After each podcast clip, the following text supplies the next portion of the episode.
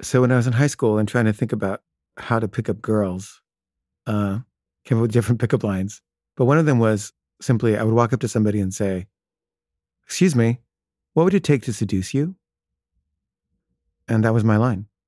And um, usually the answer was, Fuck off, asshole. And it definitely never worked.